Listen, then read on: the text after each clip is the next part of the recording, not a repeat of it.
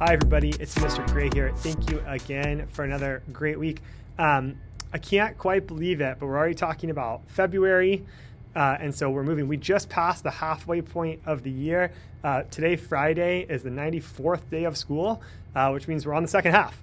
Um, and it's going to go quick. So we're moving really fast. Like I said, I can't quite believe it. I was kind of looking ahead to try to see what we need to get finished before spring break. Um, and it's going to be um, a really busy time. That'll be really fun. So uh, just looking out for all the fun things that are happening. Speaking of that, we do have some things coming up.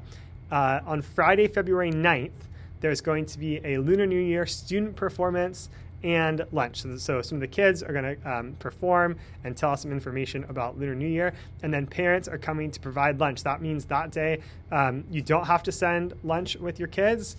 Um, or you can if you don't want to eat uh, that lunch or buy in the cafeteria like normal. So uh, it's up to you that day.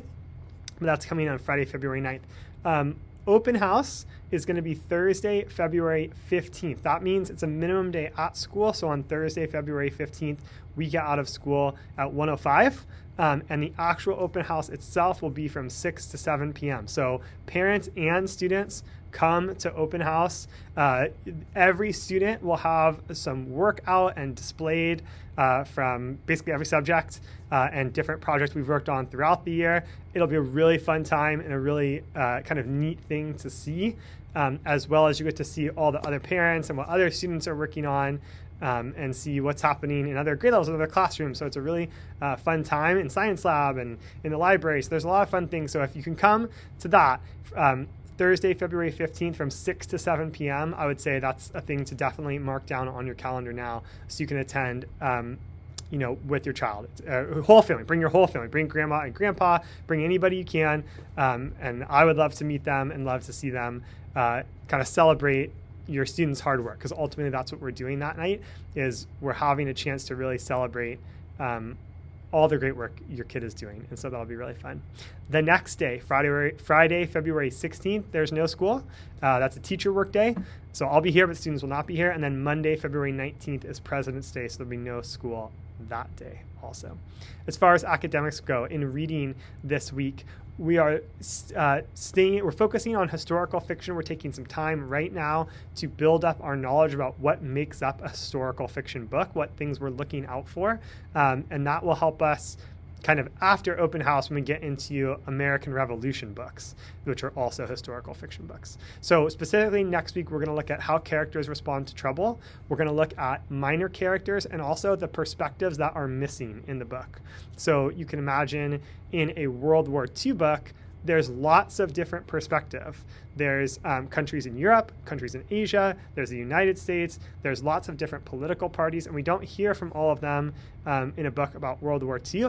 And the point of that is not to say we have to hear all of them equally, but we just have to know that there are missing perspectives, that we can imagine there are groups whose voices we don't hear in this book, and that could change how I understand what's happening with the characters. And then finally, we'll talk. Well, uh, the kids will spend time reading their historical fiction book and collecting evidence um, for our reader's notebook page that's going to take into account and kind of highlight all the things I've been talking about in the last week or two.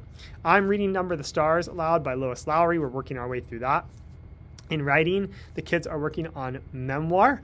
Um, as the kids have been drafting now, they're starting to notice that there's kind of an overarching idea or theme to what they've been writing about. So ultimately, their memoir is going to have a big idea or theme, and they're going to have different entries in their memoir that relate to that big theme.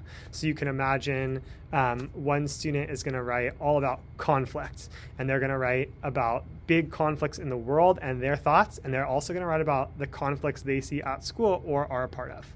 Um, and so there might be called conflict by you know student X, and they have all these entries. So where the kids are starting to develop what is that overarching theme, and they're going to keep working on entries that match the theme of their whole memoir but have different styles of writing, perhaps some narrative or opinion, or they're reflecting more of like a journal entry, some poetry. So um, it's really exciting. I think they're starting to enjoy the kind of freedom that this has that some of the other genres have not had. Um, and so far, they're coming up with really deep uh, ideas. They're looking at things from multiple perspectives, um, and that's really fun.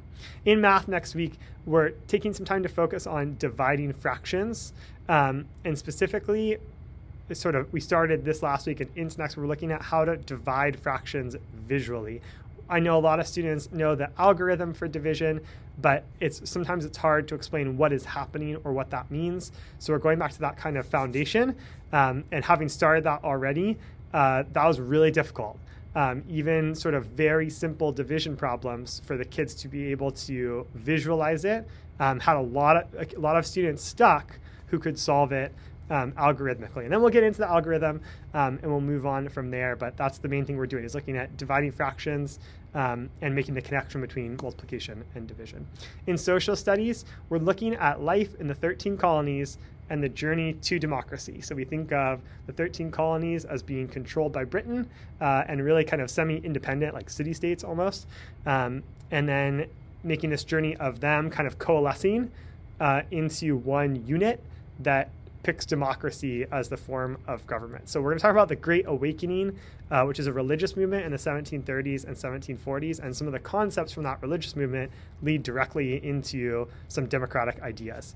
Um, and then we're also talking about town meetings in the colonies. Um, town meetings were this kind of formal thing that ended up starting in the New England colonies and was used as kind of a basis for what democracy was supposed to look like. And so we're talking about that. The kids are studying the location of the 13 colonies, and we're taking a quiz on the location of the 13 colonies on Tuesday, and that will lead us to our ongoing study of the location of all 50 states and the capitals of all 50 states. Um, in science, they are kind of reviewing and completing a simulation that we started last week about how humans and other factors disrupt ecosystems, and they will have a test for Science Lab. Um, so they take the test in my class, but it's it goes in their science grade uh, about that. So it's going to directly relate to kind of that simulation that we ran and what they've been studying before. Um, that's what's happening. Busy, busy, busy times. The kids are working uh, really hard. I really love this time of the year after winter break. Um, they're really starting to grow into their own, and we start to see some maturity increase and some personal responsibility really start to blossom. Things we talked about at the start of the year, um, we're really seeing those start to come to the forefront right now, and it's a wonderful thing uh, to watch and to see them not only academically blossom, but kind of like personally blossom and in their responsibility and leadership blossom. And it's, it's a really fun thing to see. So uh, thank you very much for letting me teach them and have a great time with them. I hope you all have a great weekend. See you next week. Bye bye.